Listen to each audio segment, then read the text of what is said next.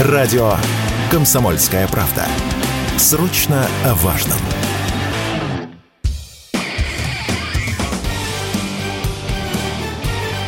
Говорит полковник.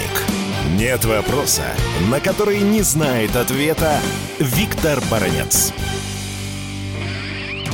Есть в России такая компания, она называется Зала Аэрогрупп. Эта компания входит в концерн Калашников, госкорпорация Ростех. Так вот, эта компания наладила выпуск ударных беспилотников, летательных, беспилотных ударных аппаратов «Ланцет». Первый из них я видел еще в 2019 году на выставке, вживую. И помню, как конструкторы на все лады расхваливали свое детище, а вот военные отнеслись к этому «Ланцету» первого выпуска с какой-то прохладой ситуаций. Я спрашивал у них, а в чем дело, какие претензии. Мне открыто говорили, малый боеприпас. Потому что под брюхом находился боеприпас, который весил э, всего лишь 3 килограмма. Военным нужна была более мощная машина. И вот эта компания работала над тем, чтобы удовлетворить спрос военных. И таким образом появился сначала Lancet 3, а теперь еще появился нового поколения Lancet, который обладает уникальнейшими свойствами. Ну и давайте все-таки разберемся, что это за уникальные свойства.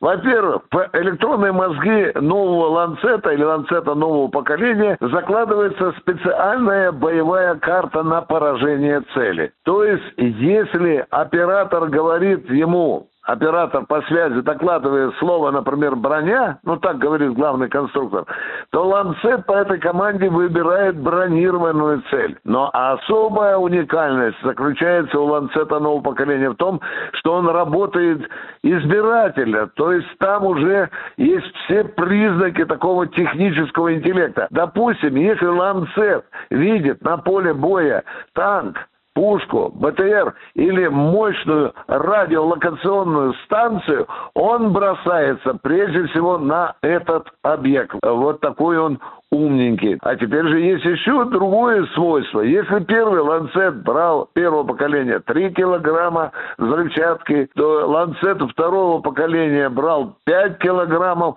то сейчас по некоторым данным там боеприпас, по-моему, подбирается к 10 килограммам. Пока точно конструкторы не указывают и правильно делают. Но еще одна любопытная деталь.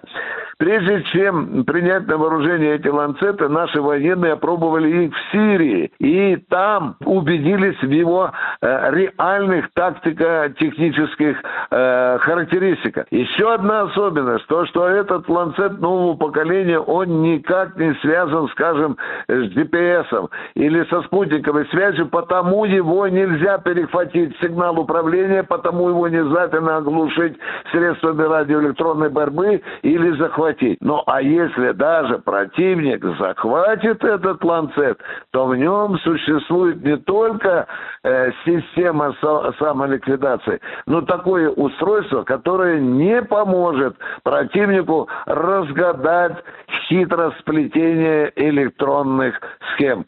Ну что же, Первые э, сообщения о том, что э, ланцеты применялись на поле боя, мы еще в прошлом году слышали, да, и еще, по-моему, в, в марте прошлого года э, наш э, ударный ланцет стал фронтовиком, а вот сейчас ему на смену идут ланцеты нового поколения, а это значит, что ударная мощь нашей армии благодаря этому уникальному изделию повысится. Виктор Баранец, радио «Комсомольская правда», Москва. Говорит полковник. Нет вопроса, на который не знает ответа Виктор Баранец.